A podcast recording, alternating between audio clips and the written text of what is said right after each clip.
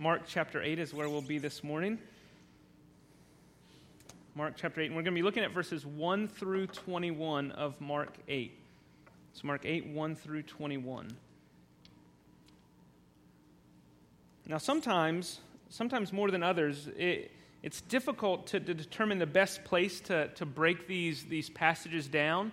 So, however many months ago when I sat down, I, I broke down Mark into, into sections in the sermons uh, that I want to preach on. And, and, sometimes it's difficult to, to break down and, and, think, well, how, how does this all fit together?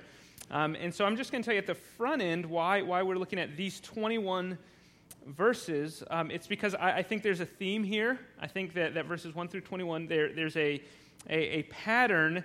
And if you look all the way down in verse 21, when Jesus, the last, the last question, the last sentence of, of this passage, Jesus says, Do you not yet understand? I think that's the key for understanding all that comes before in verses 1 through 21. And so what we'll see is we'll see this, this miracle followed by this interaction with the Pharisees, followed by an interaction with the disciples. And with the Pharisees and the disciples, we're going to see a lack of, of faith. We're going to see unbelief or, or at least dullness in the, in the disciples' case. And, and so, what we're going to see is that in light of this miracle, we still see unbelief among the Pharisees and the disciples, which is even more shocking because they were not only there for the miracles, but they actually collected the leftovers. So they saw this miraculous provision that, that Jesus um, performed. And so, the, the purpose of this passage, and, and the reason that we're doing it all together is because I think there is one main purpose, and that the main idea of the passage, the main idea of this sermon is simply that Jesus is the all sufficient Savior. I think that's what we need to come away knowing that, that his identity is the main idea. It's not the miracle that's the main idea. It's not the Pharisees' demand for a sign that's the main idea. It's not even the disciples' dullness that's the main idea. It's the fact that Jesus is the all sufficient Savior. So, so that's my aim this morning is to, to have us leave here knowing and rejoicing in the fact that, that Jesus is the all sufficient Savior. And so that's the main idea. Let's, let's read. You follow along. I'll read verses 1 through 21. Having set that, that foundation, let, let's read our passage. So I'm going to begin in verse 1. In those days, uh, when again a great crowd had gathered and they had nothing to eat, he, that is Jesus, called his disciples to him and he said to them, I have compassion on the crowd because they've been with me now three days and have nothing to eat. And if I send them away hungry to their homes, they will faint on the way. And some of them have come from far away. And and his disciples answered him, How can one feed these people with bread here in this desolate place? And he asked them, How many loaves do you have? They said, Seven. And he directed the crowd to sit down on the ground. And he took the seven loaves, and having give thanks, he broke them and gave them to his disciples to set before the people. And they set them before the crowd. Verse 7 And they had a few small fish. And having blessed them, he said that these also should be set before them. And they ate and were satisfied. And they took up the broken pieces left over, seven baskets full. And there were about 4,000 people. And he, that is Jesus, sent them away. And immediately he got into the boat with his disciples and went to the district of Dalmanutha. Verse 11 Then Pharisees came and began to argue with him, seeking from him a sign from heaven to test him. And he sighed deeply in his spirit, and he said, Why does this generation seek a sign? Truly I say to you, no sign will be given to this generation. And he left them, got into the boat again, and went to the other side. Verse 14 Now they had forgotten, that's the disciples, to bring bread, and they had only one loaf with them in the boat. And he, that's Jesus, cautioned them, saying, Watch out, beware of the leaven of the Pharisees and the leaven of Herod. And they began discussing with one another the fact that they had no bread. And Jesus, aware of this, said to them, Why are you discussing the fact that you have no bread? Do you not yet perceive or understand? Are your hearts hardened? Having eyes, do you not see? And having ears, do you not hear? And do you not remember? When I broke the five loaves for 5,000, how many baskets full of broken pieces did you take up? They said to him, 12. And the seven for 4,000, how many baskets full of broken pieces did you take up? And they said to him, Seven. And he said to them, Do you not yet understand? Well, our passage breaks down in, into three, three pretty, pretty clear sections. so we're going we're gonna work through these one, two, three. So, first we see the feeding of the 5,000, the, the, the miracle in verses 1 through 10. Then, then second, we'll look at the blind Pharisees or, or, the blindness of the Pharisees there, that second section, verses 11 through 13. And then finally, the, the last section, verses 14 to 21, we'll see the purpose, the purpose for the feedings um, and the purpose of the section. So, so let's start there with looking at verses 1 through 10, the feeding of the 4,000. Now, if you're with us a few weeks ago, you remember in, in Mark chapter 6, you may remember there's a very similar miracle story, right? You remember there, there's a feeding of the 5,000. So if you're with us, some, some people will look at these two stories and they'll see the similarities. And, and obviously, there, there's a lot of similarities. Uh, the biggest one being that, that Jesus takes a small amount of food and bread, or of bread and fish, and he miraculously provides for a large amount of people. Okay, so, so that, that's the, the big picture in both of these. And in both these cases, his disciples gather up excessive amounts of leftovers. In fact, more leftovers than they started with, it seems. Okay, so, so they're very similar. And, and some people will look at these and say, well, that obviously didn't happen twice. It happened once, and Mark is just telling it two different times in his gospel. And so some people will, will, will say that. They'll say, well, it just happened once. We don't ha- it's not necessary to believe that it happened twice, um, which, which I'm, I'm going to argue why I think it did happen twice. Um, but, but other people, some people won't even, won't even bother wondering if it happened because they, they dismiss the, the possibility of miraculous just completely and say, well, miracles don't happen. So this, both stories are made up, and neither are based on a historical reality. Um, which, let me just make clear, these are the same people who would say that Jesus couldn't have been born as a virgin, um, Jesus couldn't have multiplied this bread and fish, and, and they would also say that Jesus couldn't have risen from the dead. Now, just so you know, right, Orthodox historical Christianity has never believed that the miraculous can't happen. In fact, our entire faith hinges upon the bodily resurrection of Jesus. Okay, so, so we, we don't have to be afraid of, wow, something miraculous happened. That God can do it. We take God at His word and we believe it. We don't have to be afraid. In fact, if we're afraid, we don't have a faith. Right? The resurrection is what we base it all on. That's what Paul argues in 1 Corinthians 15. Okay, but here, here's why I, I want to say that, that it, I don't think it's unreasonable to think these are two separate accounts. Yet they're broadly they're similar, but, but when you get to the details, there's a lot more differences than similarities.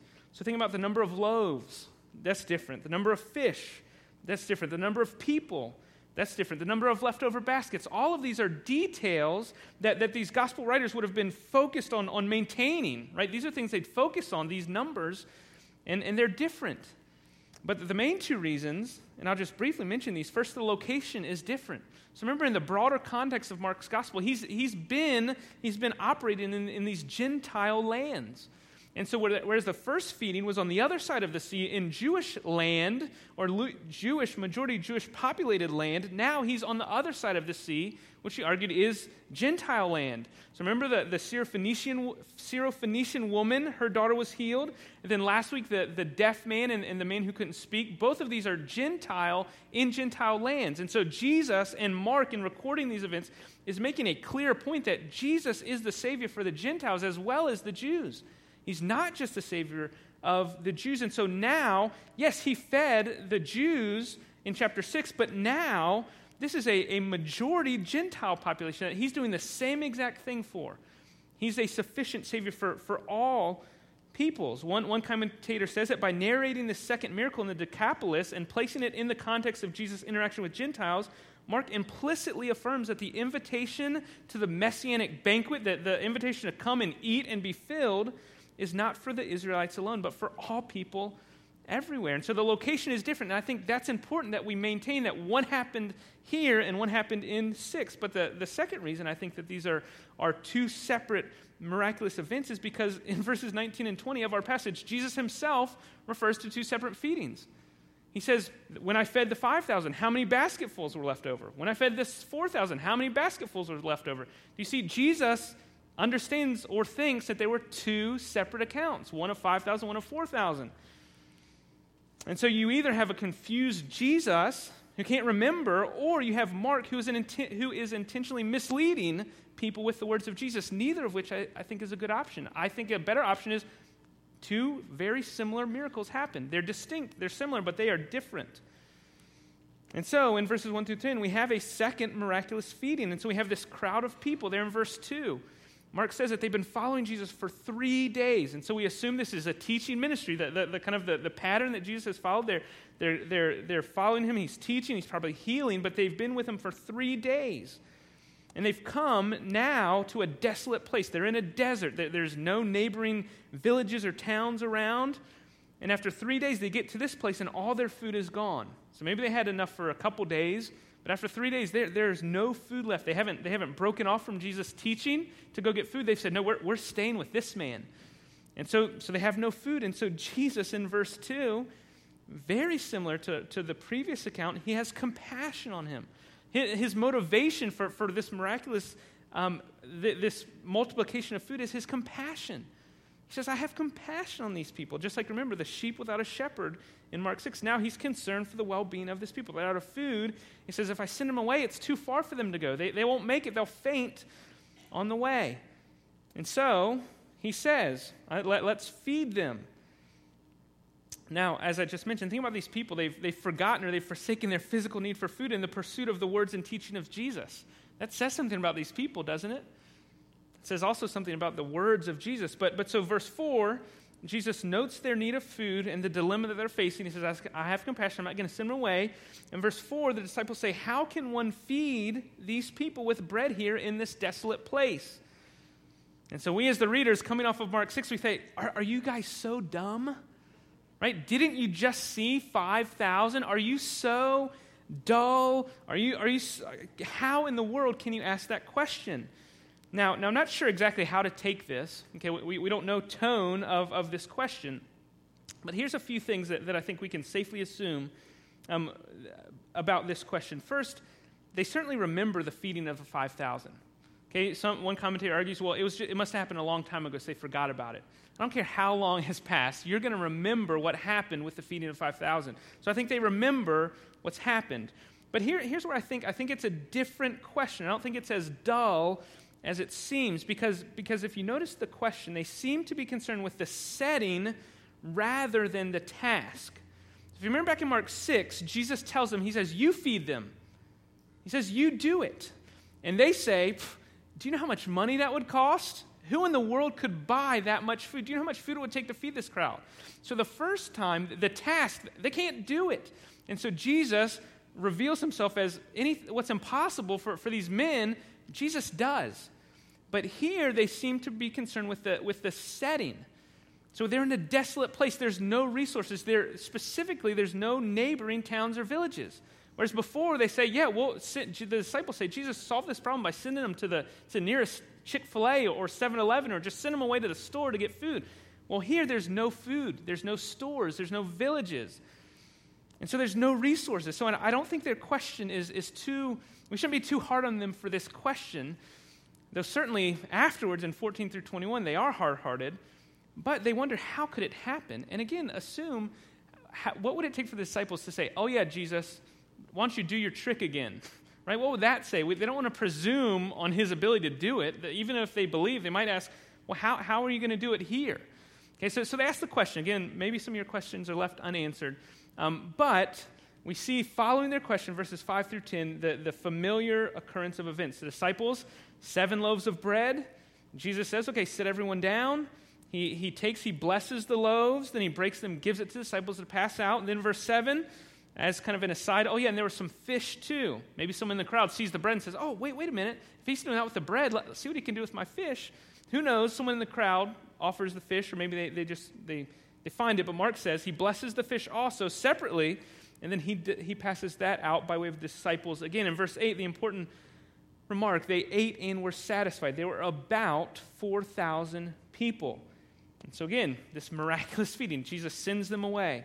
And so we see the compassion of Jesus overflowing into this miraculous display of power. So, so close on scene one, we, we transition to verses 11 through 13 and scene two. So look there in verse 11. They sail across the sea. So they, they get into the boat at the end and they sail to the, to the other side. Okay, now, now it says that Dalmanutha, so your footnote may, may have a, a note on that, Magadan or Magdala. There's really no historic record of where that town is, so no one knows exactly where it is. People assume it's where maybe Mary Magdalene came from. Um, I, I, I, don't have a, a, good answer for you other than that it was a place, and that's where they went. The, the thing that I want to point you to is that they, cro- they crossed from the Decapolis, from the region of the Decapolis where they were at the feeding, over to the other side of the sea, to the Jewish area for this interaction with the Pharisees. And then in verse 13, it's a very short stay because then they, they go back to the other side after this interaction with the Pharisees. Do you see verse 13? He left them, got in the boat again, and went across. And so it's just very short. They're here, they cross, talk, have this interaction with the Jews, then they go right back. Okay, and so it's as if Mark is recording this interaction just to show, and I think he's doing it to show that the Pharisees are hard hearted in light of this, this miraculous display of power. The Pharisees continue to, to reject, but then also the, the disciples are more like the Pharisees than we would probably like to admit. And so he's putting the interaction with the Pharisees right with the interaction with the disciples, and both are showing unbelief or a lack of faith. And so, so what, what do we make of these, these few verses here with the, with the Pharisees? Well, the, the key, the recognition here, or, or, what we, to understand this interaction is understand what do they mean when they say they're seeking a sign. So you see there in verse 11, they, they came to him, they began to argue with him, seeking a sign from heaven to test him. Now, now most people, when, when I read that, I think, well, they just want to see him do a miracle. And I want to say, well, what are they asking for? Haven't they seen it? Now, they're, they're not asking for, for just another miracle. It's not like they're saying, hey, do, do a trick for us. We want to see one more. That's not they're asking. They're, they're asking for a sign is they're concerned with, with validation or evidence, right? It's a sign from heaven. They want to know clearly from God that this man is who he says he is. Okay, they, they, they want to remember earlier in Mark, they, they were saying, well, he, he casts out demons by the spirit of Beelzebub. Right? And so now their, their, their validation, they want to know the source of his power. They're not denying that he does miracles. They want to know, who is, are you from God? Give us a sign to prove to us that, that God has in fact sent you. So they're not requesting a miracle. They, they, want, they want to know that he's a trustworthy messenger. Now, so they're asking for attestation from God, a sign that he is in fact who he says he is. Now, Jesus' responds in verse 12, he doesn't say, okay, here's your sign. Instead, verse 12, he sighed deeply in his spirit. And he says, Why does this generation seek a sign? Truly, I say to you, no sign will be given to this generation. And he left them, got into the boat again, and went to the other side. And so, unlike last week, remember he, there was a sigh before he healed the man the context makes clear that this is a deep sigh of indignation, a sigh of grief. Okay, he, he's frustrated with these Pharisees and, and, and the, the people, the generation that they represent. He's well aware that they're, they're seeking to argue with him, that they're, they're doubting him, that they're questioning him. And, and their, their demand for a sign is, it puts their unbelief on full display. They are clearly unbelieving. I mean, think, of, think about what they're asking. So, so, what are they communicating to Jesus by asking for a sign? First, they say, okay, give us some more evidence that we can judge you rightly. We're going to determine whether you are who you say you are. They want a sign so they can judge whether, whether to believe them or not. Which to the second thing they're communicating, namely their unbelief. We don't believe what you say or what you've done.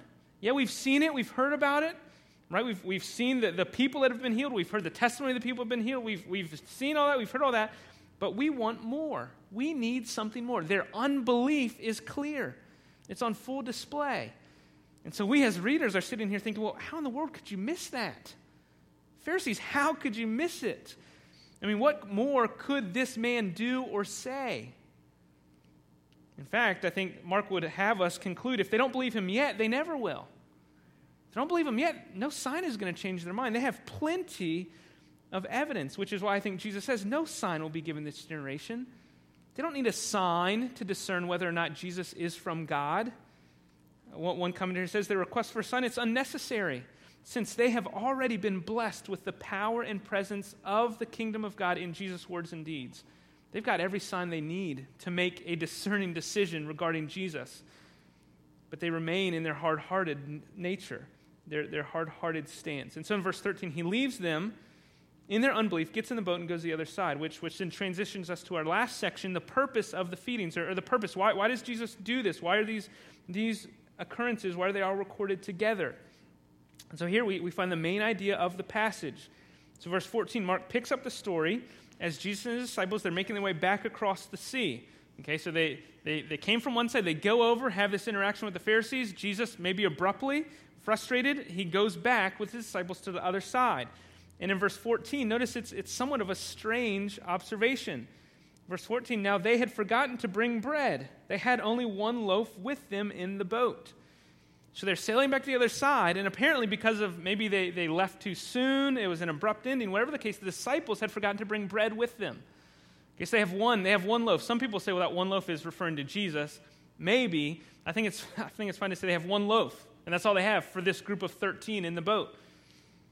And so, down at verse 15, Jesus is going to pick up this idea of bread and he's going to in, intend to convey something to them. So he says in verse 15, Watch out, beware of the leaven of the Pharisees and the leaven of Herod. Verse 16, they began discussing with one another the fact that they had no bread. So do you see? Do you see what's happening here? This is an example of two totally different conversations taking place within one conversation. You see, Jesus says, Beware of the leaven of the Pharisees and of Herod. And they say, I can't, whose fault is it that we forgot the bread? So Jesus is tending to convey one thing, but they totally miss it. He's saying one thing, the disciples are hearing something totally different. I mean, I thought about that. I, I, couldn't come up with a good example. It's maybe, maybe better that that's the case, but, but if you've been married for any amount of time, you can probably relate to what's going on here. Right? One person is on one level, the other's on the totally different level, and you're, you're talking by one another. And so Jesus is warning them about the unbelief. That's, it, doesn't, it doesn't specifically identify what the leaven of, of the Pharisees and of Herod is. And in Matthew, it's, it said it's the, the teaching. Well, here I think it's pretty clear that it's unbelief. That's the unbelief is, is what the leaven is. So he's warning them against the unbelief they just encountered. So he's taking this opportunity of discussion of bread to warn them. Be on guard against the Pharisees and Herod. And, and both of these examples of people who, as we saw, they refuse to believe. They seek signs. They're slow to believe, They're, and their unbelief is dangerous. And Jesus wants to warn them about that. Be on guard, disciples. And in verse 16, the only thing the disciples are concerned about is the, the fact that they had no bread. It's as, it's as if when Jesus says, Beware of the leaven, they hear, Oh, bread. Oh, shoot, we forgot it. All they hear is a reference to bread, and, and they begin quarreling about whose fault it was that there wasn't enough bread. And so they totally miss the reference to the Pharisees and to Herod. And in fact, ironically, the fact that they start arguing about the lack of bread proves the point that they need to be aware of the leaven. The fact that they're arguing about the bread means they're missing the point. They need to heed the warning, they, they've missed it completely. I mean, think about these disciples. They've, they've just missed the point completely. They, they've seen Jesus feed 5,000 with five loaves and two fish. They've, they've seen Jesus feed 4,000 with seven loaves and a few fish. They've, they've witnessed both, and they've also collected basketfuls of leftovers after both of these. And here they are, worried about one loaf not being enough for 13 people in the boat. Do you see that they've missed the point? Why are they concerned about not having enough bread? Do you see that? How in the world? They, they've missed it. They've missed the point completely. They don't realize, they don't understand that, that the one with them, that for Jesus, lack of bread is not a problem. They should look past this and see the identity of the one in the boat with them. They wouldn't be concerned about having only one loaf. And so, Jesus, verse 17, aware of this, he says to them, Why are you discussing the fact that you have no bread? Do you not yet perceive or understand? Are your hearts hardened? Having eyes, do you not see? And having ears, do you not hear? Do you not remember? And so Jesus is, is rebuking his disciples with these, this series of, of sobering questions. Why are you talking about bread? Don't you realize that, that the amount of bread isn't an issue? Guys, don't you how in the world have you have you missed this? And so these men who've been following Jesus, they've been beholding miracle after miracle. They still don't get it. They miss it. Instead, it seems like they've become accustomed to the miraculous. And they've completely ignored the purpose for the miraculous. Yeah, we remember. You remember the basketfuls of leftovers in both cases. But we, we don't remember who you are, the person who, who made the leftovers to abound. They miss the point. And so Mark is making painfully obvious to us as his readers there isn't much difference between the Pharisees and the disciples. All these people are slow to perceive. But notice verse 20. I think verse 20 is, is, is significant. Verse 20, Jesus doesn't throw in the towel. He doesn't, he doesn't throw over the boat. I'm done with you guys. Look at all this time I've put in with you. You still don't get it. Rather, he patiently reminds them. He's patient with their unbelief. He asks two questions that lead them back to the miraculous feedings that they had witnessed. Verse 19 When I broke the five loaves, how many basketfuls were left over? And they remember. It was 12. Yeah, we remember Jesus. Well, how about the seven loaves for the 4,000? How many basketfuls did you take up? And they remember seven, Jesus. He reminds them not only had they witnessed this miracle, he didn't say, Well, how many did I feed? He says, How many basketfuls did you take of leftovers? And in each case, these leftovers were taken after everyone had eaten and was satisfied. These are leftovers. 5,000 had eaten and been satisfied. 4,000 had, had eaten and had been satisfied. And these are basketfuls of leftovers. And Jesus, it, wasn't about the, the, the, bread, it wasn't about the leftovers, it was, about the one at whose command the bread multiplied. And that same one was still with the disciples. I mean, think about the 5,000 that were fed. They, they were probably hungry again. Right? They, they weren't still with just these 4,000. They left them, they'd come back, but they had, they had dispersed. But these, these men, they're still with the one. They're still in the presence of the one who had, who had done this. The ones closest to Jesus, they're the ones who should have recognized the significance of the man in the boat with them. And they're the ones who, who still don't understand. And so he closes Do you not yet understand? So let me close with, with three applications from, from this passage, three applications that I see. The first one, the power of Jesus or the authority of Jesus. That's application one. I won't say too much here. It's, it's a similar point that was made back in, in Mark 6, but I simply want to point out again that Jesus displays this, this divine authority, this divine ability to meet the needs of his people with inadequate resources.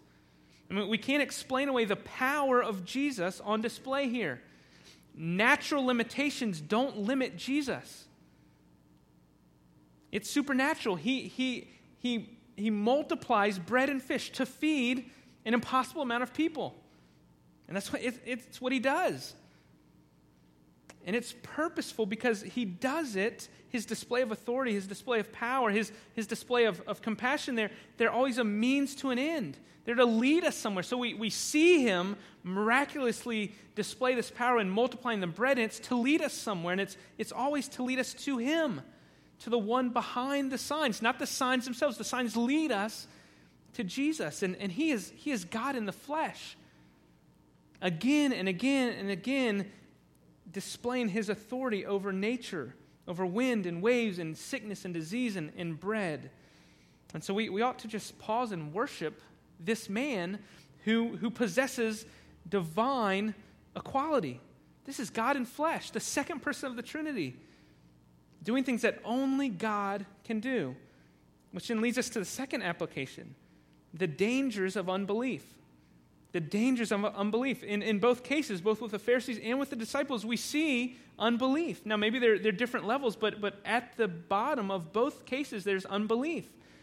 Now, I, I should say in a couple of weeks, Lord willing, the disciples are going to get it.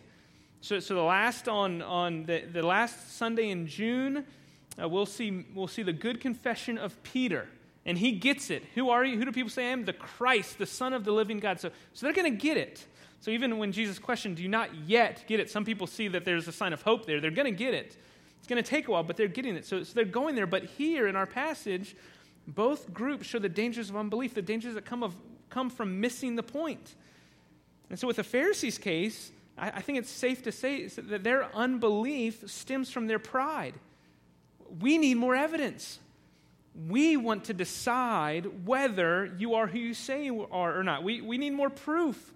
Prove yourself, O teacher. This is unbelief. They, they refuse to deal with what they've already been given. Right? Jesus has made it clear who he is.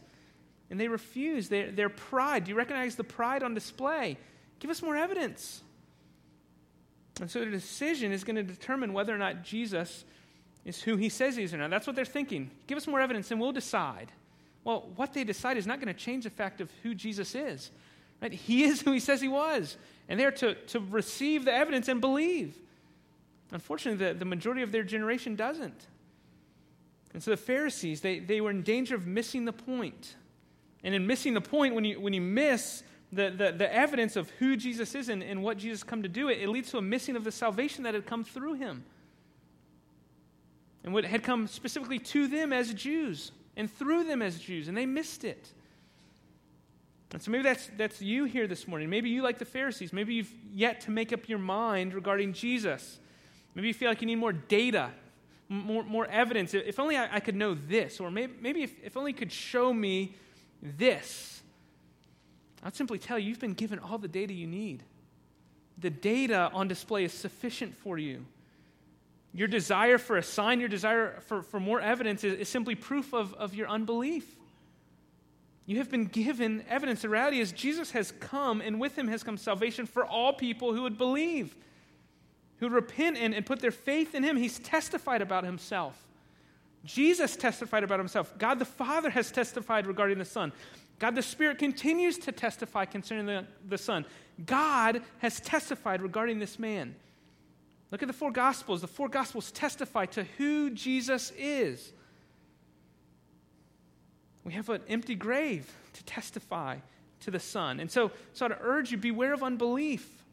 Beware of thinking that, that just a little more evidence would change your mind. No, you're, you're not going to get any more. You've gotten all you're going to get, and it's sufficient for you to decide about Jesus. And so, if you're not a Christian, I would urge you to repent, to, to trust in Jesus, put your faith in Him. Salvation is available to anyone who would repent and believe. And so, if that's you this morning, I'd love to talk with you afterwards. We're going to have a, a time of singing in a few minutes. You, you, can, you can come forward and talk to me then. But I would, I, would, I would call you to faith, to faith in Jesus. He is an all sufficient Savior for you. But, but secondly, the, the disciples, they, they, are, they put on display this, this failure to believe. I mean, they'd been with Jesus, they'd heard him teach, they'd seen his miracles. In one sense, they, they knew who he was. Yet, in, in the everyday details of their life, when, when they're crossing the sea on a, on a pretty normal trip, okay, they're, they're crossing the sea, they're so nearsighted that they're so focused on their present. Oh, we only have one, one loaf of bread to feed all these people. They're so focused, they forget who's with him, who's with them. They're, they're so concerned with not having enough bread for their small group, they forget that Jesus, the bread multiplier himself, is right there with them. So they're concerned about the here and now, and they forget Jesus. And, and so some of you, some of you, if, if you're a follower of, of, Christ, you need to be reminded this morning that, that whatever lack, whatever concern that, that's weighing on you right now, whatever situation that seems too big for you to overcome, you need to be reminded that, that this passage tells us that the Lord is with us. There, there's no concern that is outside of the realm of His care in your life. You need to hear that this morning. He's with you. No, no crisis that you're facing, no, no concern that's weighing you down is too big for him. The compassionate shepherd is with you. He will take care of you. Do you trust him? In the day to day, your decision, believer, is to decide whether or not you're going to trust him. Are you going to trust the trustworthy Savior? The, the issue isn't whether or not he's trustworthy. That's not the decision. The decision is whether or not you're going to trust the trustworthy Savior. And so, Christian, beware of the dangers of unbelief in the smallest details of life. Lunch this afternoon, to the greatest, next job, new home, whatever it is, trust. Trust this all sufficient Savior, which leads lastly to the final application and the main point of the, the passage that, that the sufficiency of Jesus. Jesus is the all sufficient Savior. And so, so it's not simply to see, so it's this passage not simply to see a display of power and authority and say, oh, wow, that's neat, but rather to see the man behind this display of power, to recognize and identify the one who has this power and authority. We're to recognize from this passage that Jesus is the all sufficient Savior. There's nothing he's unable to accomplish, there's, there's nothing he's unable to provide. With him, there is no lack. No lack, Christian, non Christian. There's no lack with him, whether physical or spiritual. Right? And here it's physical provision. Right? That this hunger is no match for him. But, but let's not forget that this is the same man who in Mark 6 would say, I'm the bread of life.